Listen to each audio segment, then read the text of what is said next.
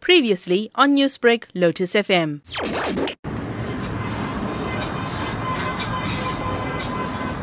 At a busy intersection on the Phoenix Highway, north of Durban, vendors greet their customers and advertise their products on sale with clever, if not colloquial, marketing tactics. From exciting specials to handsome potatoes, these vendors seem to have it all.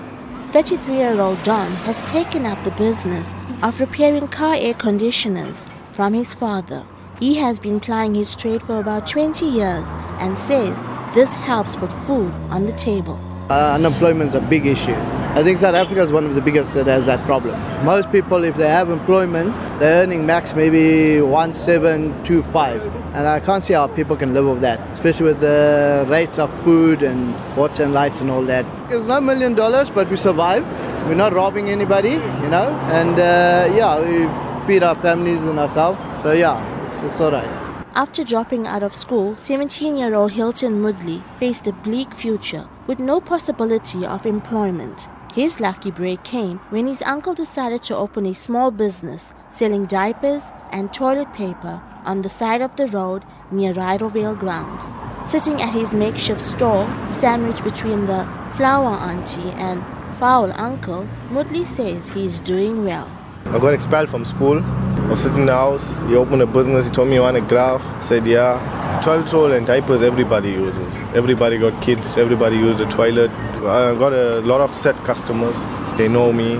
We, we got our weekly, daily, monthly, surviving. Plagued by ill health, 63 year old Raj Misra says, as the sole provider in his family, he has to do something to put food on the table. If I don't trade, how am I going to pay my bills? How am I going to pay my water and light? How am I going to get food to eat? I'm the sole support in my house. My wife doesn't work. From where am I going to get money?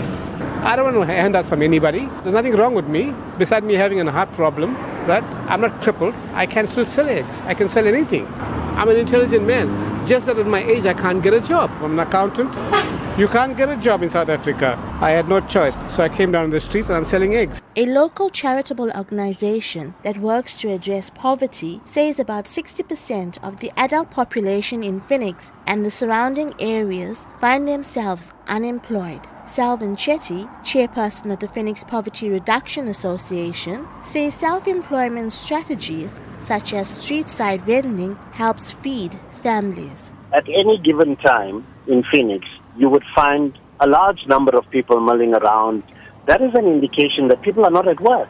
If people are not employed, you know, that results in poverty because they don't have money. And that manifests itself in different ways. Children go to bed without having dinner. By the time it's the third or fourth period in the morning, they are absolutely at because they are hungry, they cannot concentrate, they cannot focus in class, it affects their performance, it affects their results. Formal work and jobs cease to exist. And I think as South Africans, we must encourage these people to support these people. But standing along the roadside, open for business from the crack of dawn and waiting for customers under the moonlight does come with its dangers. We're coming taking a chance. We're coming on fear. Hard life out here with all these Wunga boys running around here you lose a lot of eggs of you. They come and steal from you while you're busy with the customer here. Yeah, there is a, a bit of danger because you can get robbed. Despite this and other dangers, these traders believe they are also helping the community.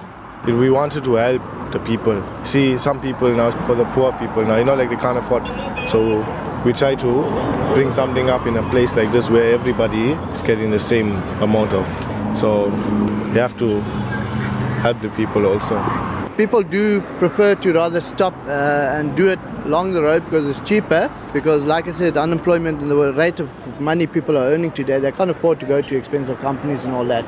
For now, making ends meet and providing an essential service to the community keeps Don, Misra, and Mudley busy and on the streets so that they can earn a decent, honest living.